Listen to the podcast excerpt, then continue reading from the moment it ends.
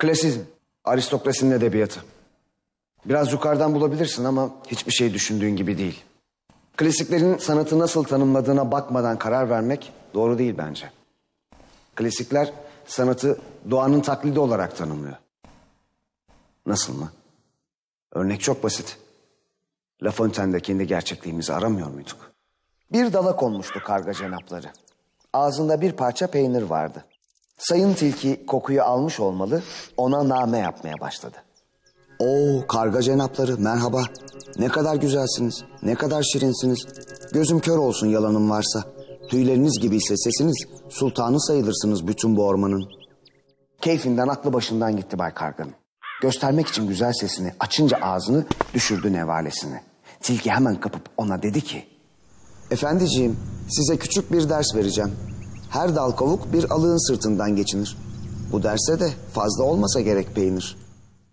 Karga şaşkın, mahcup, biraz da geç ama yemin etti gayrı faka basmayacağına.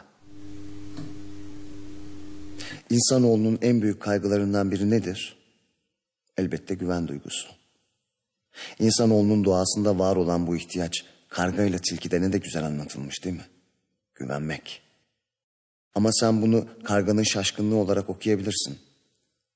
Benim için güvenme duygusu. Güvenme ihtiyacı. Kendinden güçlü olana güvenme. Forsin, e, bu işi becerebilirsen iyiliğini unutmayacağıma emin ol. Ha sevgili Meryem, önce annenizi elde etmeye çalışalım değil mi? Yalvarırım siz de elinizden geleni yapın. Sizi çok sevdiği için üzülmenizi istemez. Onu avcunuza almaya bakın. Tanrı gözlerinize dilinize her istediğini yaptırabilecek bir yetenek vermiş. Bu nimetten sonuna kadar faydalanın. Hele o her yüreği yumuşatan tatlı sözleri, yalvarıp yakarmaları, sevip okşamaları hiç ihmal etmeyin.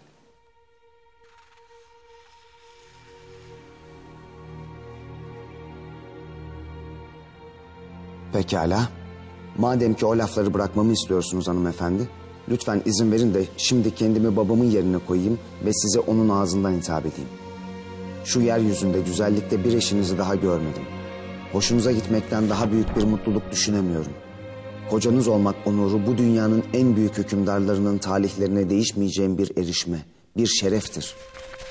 Evet hanımefendi, size sahip olmak şansı bence mutluluğun en büyüğüdür. Bütün dileğim, bütün amacım bu. Bu derece kıymetli bir hedefe erişmek için hiçbir fedakarlıktan çekinmem.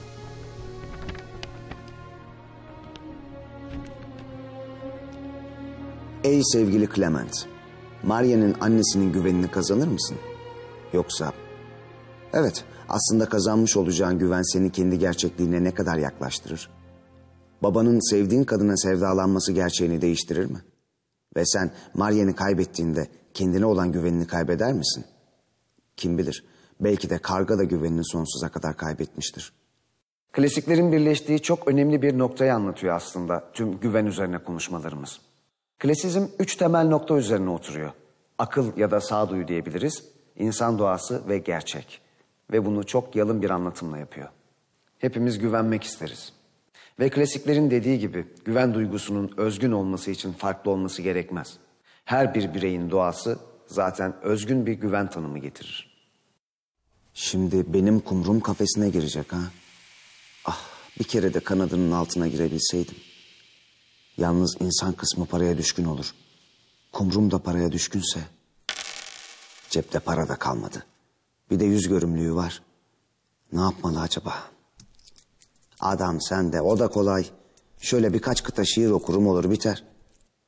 Bir kumrusun sen taba muvafık. Yapsam yuvanı sinemde layık. Canı gönülden ben oldum aşık. Yapsam yuvanı sinemde layık.